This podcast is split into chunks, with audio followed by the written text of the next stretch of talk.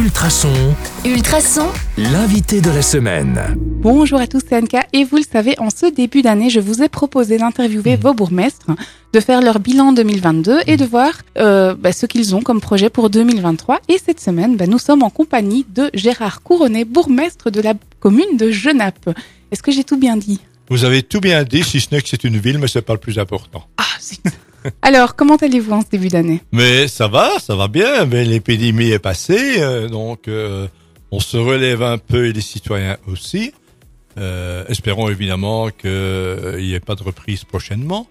Alors, à part ça, bah, tout va bien. C'est le boulot habituel. C'est beaucoup de choses, c'est beaucoup de rendez-vous, c'est beaucoup de problèmes à régler. C'est beaucoup de citoyens que l'on rencontre. Et c'est évidemment très agréable de pouvoir solutionner des problèmes quand c'est possible. Alors, j'avais envie de vous poser la question euh, en ce début de, semaine.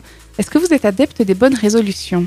Euh, les bonnes résolutions, oui, oui, sans, pour autant euh, m'encombrer de ces bonnes résolutions. Mais euh, j'essaie de faire bien les choses, c'est déjà pas mal. De le faire dans l'intérêt de tous, c'est pas mal non plus. Et quand je dis de tous, c'est dans l'intérêt général, évidemment. hein.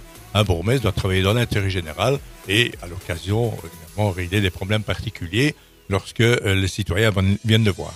Donc, du coup, pour vous, la bonne résolution, c'est de, de faire au mieux votre travail. Oui, absolument.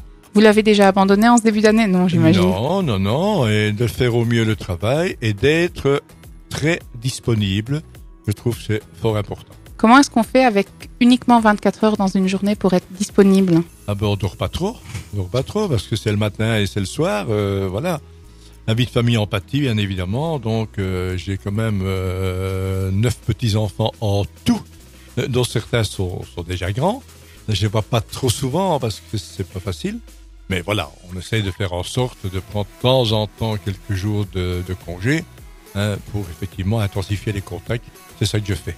Donc vos journées sont bien chargées. Une journée type, finalement, c'est quoi?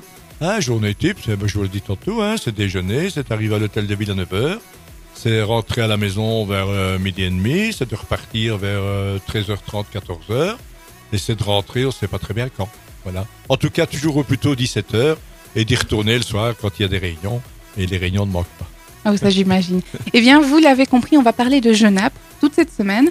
Donc on se donne rendez-vous sur le 105.8 FM ou en podcast sur ultrason.be. À demain